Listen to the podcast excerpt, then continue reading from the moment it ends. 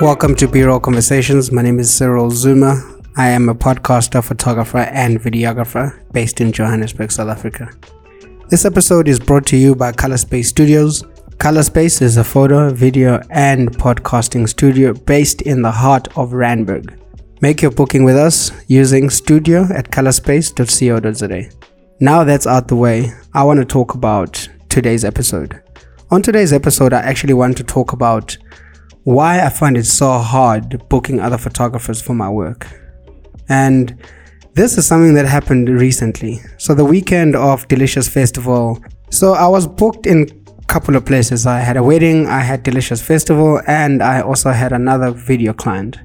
Anyway, long story short is I couldn't multiply myself and be at all the gigs at the same time. Unfortunately, my gigs started clashing and I realized, wow, okay, so this would be great to actually have a team, have some people that can do this work, people that are looking for work, people that have also asked me for work in the past.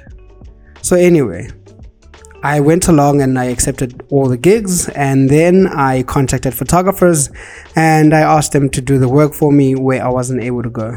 What I did is I went to Delicious Festival. So one of my clients was at Delicious Festival and I did work with them. So now it leaves the videographer client and the wedding client open. I go along and unfortunately my videographer who I had booked days before cancels on me because of sickness. I then go ahead and start searching for a photographer using the photography groups that I'm in, using the community around me, and I found one photographer who was able to help me. He agrees, we have a chat, and he agrees to doing the photo shoot. On the day of the photo shoot, the client calls me two hours later saying, Where is this person?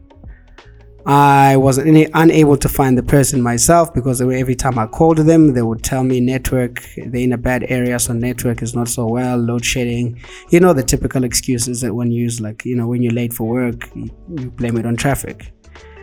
And the photographer was basically late in this instant by two hours or more. And now client is really demanding where is this person that you said will come to the photo shoot? I then go ahead and try get this photographer. Unfortunately, I do not get them and I do not find where they are. I then commission another photographer to actually go do the work.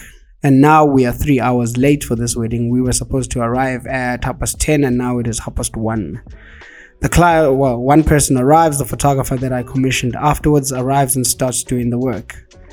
What the other photographer does then is send another photographer on his behalf so imagine this I hire you as a photographer or whatever it is, I hire you to do something for me, and you hire someone else and you don't tell me. So, long story short, is the other photographer which I commissioned arrives at this photo shoot at the wedding and sees another photographer and is kind of confused because they're expecting a different photographer. I had briefed them a little bit of what is happening and I need them to cover for me. This other photographer had basically commissioned another photographer to stand in for them and do their work for them without letting me know. I found this quite disrespectful at first because the person did not first tell me that they're not coming to the wedding, somebody else will come to the wedding. The reason why this photographer explains to me why he was unable to come to do the work is because there was no money paid into his account unfortunately for me and him is that we didn't discuss any money. You know we discussed the final amount obviously you know how much it would be dates times and things like that who the contact person is. But the photographer then says i needed money in my account before i do any work. They did not communicate this with me that they needed 50% deposit. So now they're telling me three hours in um, or four hours in rather now that you know they needed a deposit before they could confirm any work this left me at quite a big dilemma because I trusted this photographer. I wanted this to give work to this photographer and build a bigger community. Instead of just saying no to gigs like I previously had before, if I'm not available, I thought let me give it to people who want to do the work and are able to do the work. I was disappointed, and very much the client was also disappointed. And it resulted in the client asking for their refund back. Now, this photographer, unfortunately, I'm going to be paying him full amount and the photographer I commissioned afterwards for a full amount. I find this pretty unfair because the first photographer should have communicated with me that they need a deposit. They agreed to do the work. We agreed everything and sealed it on conversation. It's written down. It's on conversation that this photographer actually agreed to doing this work. But now they don't do it and they don't communicate three hours or two hours in, uh, you know, into the booking.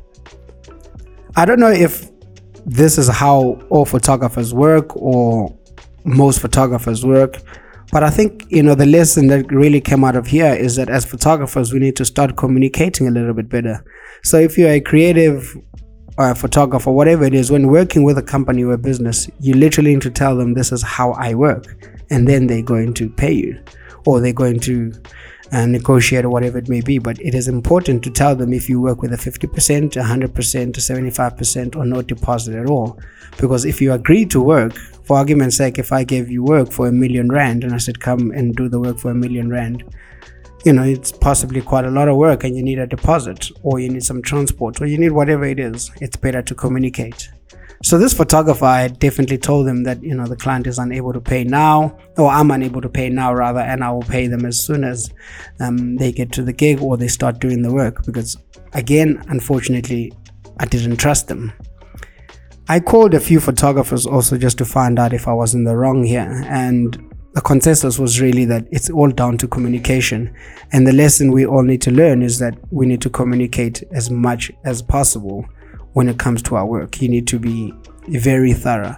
You are working, if you're working with a corporate and you don't communicate such things, they're going to expect you at work and it kind of ruins your name. So just cover all tracks as a photographer, creative, whatever you are in your industry. Cover your tracks and actually ask for such things and communicate such things so that people know upfront I do think it is unfair for, for photographers and creatives to work without a deposit, but I do know that in the industry, I've also worked with, you know, clients that I've never at all had a deposit from. And so it could become a standard. It, it maybe is a standard. And some clients, it just depends on which clients it is. I guess this person did not trust me and did not communicate with me. So I need your guys' feedback on this. How, how should I go about um, handling the whole matter now and how do you work when it comes to your pricing do you ask for a 50% upfront do you work with 100% upfront or do you work with no deposit at all depending on the client? Let me know in the comments below and let's interact. Thank you guys for listening to b-roll conversations. This is your host cyril zuma and this is the podcast all about photography. Till the next episode peace um,